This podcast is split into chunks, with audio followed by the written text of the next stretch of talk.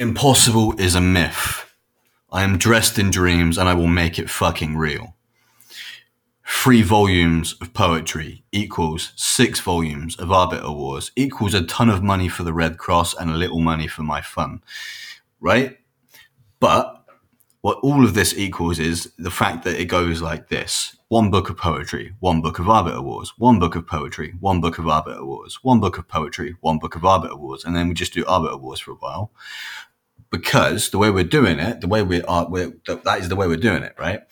But we're going to make it so once we have each of these books, each book works on the next book, and it, it basically funds it, and it funds the Red Cross as well in Ukraine. And I also wanted to um, to get to that point where I could hire an indie team and then have like an indie anime. So the end result, my actual end game goal, at least for the start, is to create a uh, an indie anime, and once that happens, we can go back to the poetry work and we can start going for the just world again.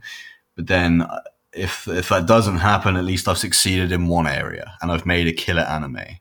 I might make another one. And I say I, it'll be we because I need a team. And uh, yeah, so these books are going to really fund fund me and my fund my work.